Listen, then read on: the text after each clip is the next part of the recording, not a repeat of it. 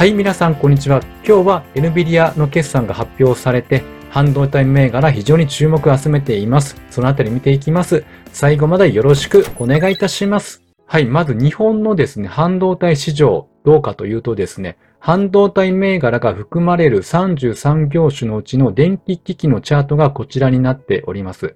10月下旬から3空を伴って上昇し、6月のこの高値に今迫っている状況であります。ここでさらに上に行くかどうかというのが NVIDIA の決算がどう影響してくるかということで注目されていました。で、こちらが NVIDIA のチャートになるんですけれども、決算を受けて2.46%株価は下がりました。で、前回の決算もいい決算だったんですけれども、高く寄り付いて大きく下げたということであります。なので今回もいい決算だったとしても、株価的には結構高い位置にいるので、ある程度は売られるということは、まあ予測できたのかなと思ってます。で、22日は実際下髭を出していて、安いところでは476ドル、終値が486ドルということなので、売られましたけれども、かなり戻した方なのかなと思います。そしてこちらがアドバンテストのチャートです。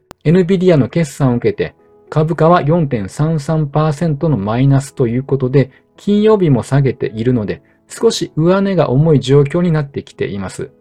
NVIDIA が製造する GPU 向けの動作を試験する半導体テスターのシェアをアドバンテストは持っているので、NVIDIA の決算と連動しやすいわけです。なので、4月末の本決算では、今期現役の見通しで株価下げましたけれども、その後5月下旬に出てきた NVIDIA の高決算を受けて、このように出来高を伴ってアドバンテストの株価というのは期待込みで上昇してきました。そして11月の2級の直近の決算では下方修正で株価下げましたけれども、その後に NVIDIA の決算を控えていたので、安値から4800円あたりまで買われてきたというのが、ここ最近の動きであります。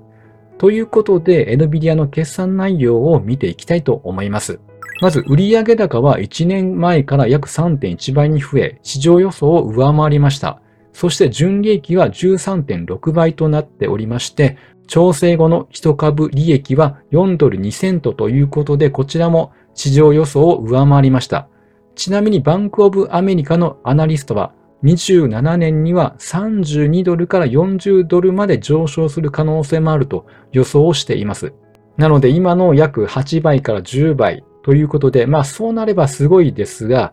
今の現状ではまあ競合も NVIDIA の後を追っかけてきているので、これから競争が激化してくると思われます。そして主力のデータセンター向けの半導体の売り上げは3.8倍に増えていて、これが過去最高の145億1400万ドルで、実はこれが売上高の約80%を占めているわけなんです。なのでデータセンターの需要が非常に高まってきているということが言えます。そして11月から来年1月の見通しについては、売上高を200億ドル程度とし、こちらも市場予想を上回っております。これだけ良い決算を出しても株価が上がらないっていうことは、あらかじめ先回りして買って決算で売るという人が多いという証拠なのかなと思います。そしてこちらが主力のデータセンターの売上の他社と比較したグラフになります。NVIDIA は1級で14%増加していて、2級で171%、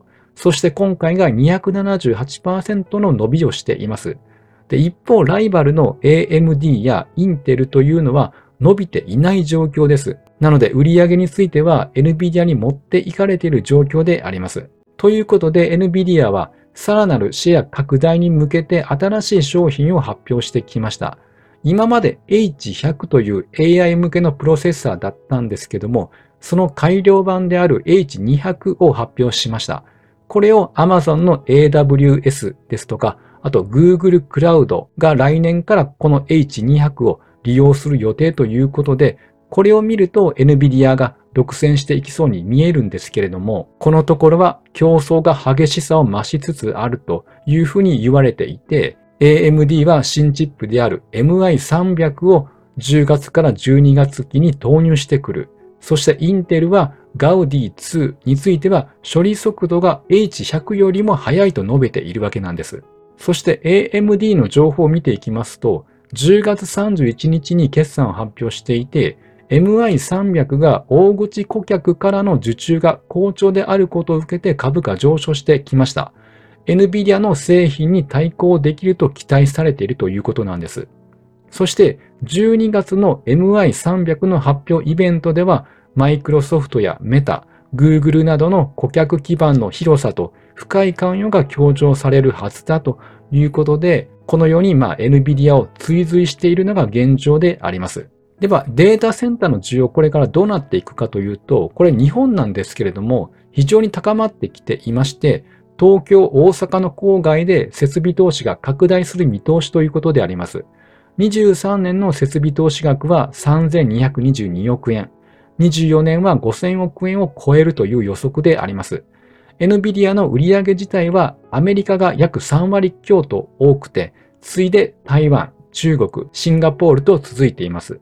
今のトレンドとしてデータセンター事業への投資が日本でも拡大しているので AI の需要はまだまだ強いことを表しています。そんな中、SOX 指数は11月に入ってから買われ出してきています。再び今年の高値付近まで戻ってきています。でこの上昇は長期金利が落ち着いてきたことも影響していると思います。日本の半導体株に与える要因というのは NVIDIA の影響ももちろんありますが、この SOX の動きも非常に大きいので、両方見ていく必要があると思います。そして一括りに半導体といっても一社で製造工程が完結しているわけではなくて工程を得てですね製造されています。半導体業界の構造を示した図になっておりまして、まず半導体メーカーというのは半導体の製造装置メーカーやあと材料メーカー、部品メーカーから材料、装置などを仕入れて半導体を製造します。このメーカーにはインテル、サムスン、TSMC、クアルコムや AMD、そして NVIDIA がいます。そして半導体商社というのはこの半導体メーカーから商品を仕入れて電子機器やスマホ、パソコン、自動車などを製造するメーカーに販売するのが役割であります。なのでこの半導体自体が好調であればその先の企業にも影響が出てくるということであります。そして半導体製造装置メーカーとしては東京エレクトロンやディスコ、あとは検査装置のレーザーテックやアドバンテストが属しています。中でも日本の半導体銘柄で一番人気があるのはこのレーザーテックではないでしょうか。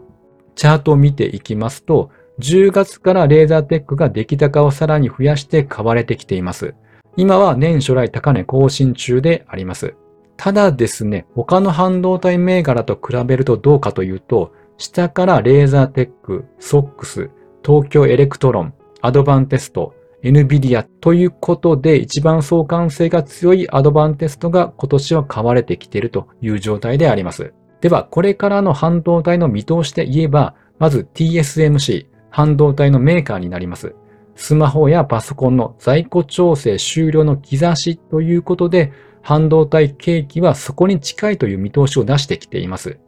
24年は AI 需要が依然強く、3ナノメートル製造の需要は改善してきているということであります。そしてもう一社、クアルコム。携帯電話在庫調整一巡化ということで、消費者がようやく携帯電話を買い替え始めつつあるという期待が広がっているということなんです。要は、長いこと同じ携帯を使っていると、クアルコムの半導体需要にも影響が出てくるということなんです。なので、過剰在庫が解消され、10月から12月期には売上が増加する見込みということであります。ということで半導体市場が好調になってくると日本の半導体セクターというのは日経平均の寄与度が非常に大きいです。東京エレクトロン、アドバンテスト、あと信越化学もそうですし、そしてレーザーテック、このあたりが買われてくると日経平均の上昇にかなり寄与していくということなので、マーケットの雰囲気も良くなると思います。まあ、なので半導体の世界を代表するこの SOX指数が前回の高値を上抜いていけば年末に向けて再び上昇トレンドが加速するのではないかというふうに見ております。はい。では本日は以上となります。ぜひチャンネル登録よろしくお願いいたします。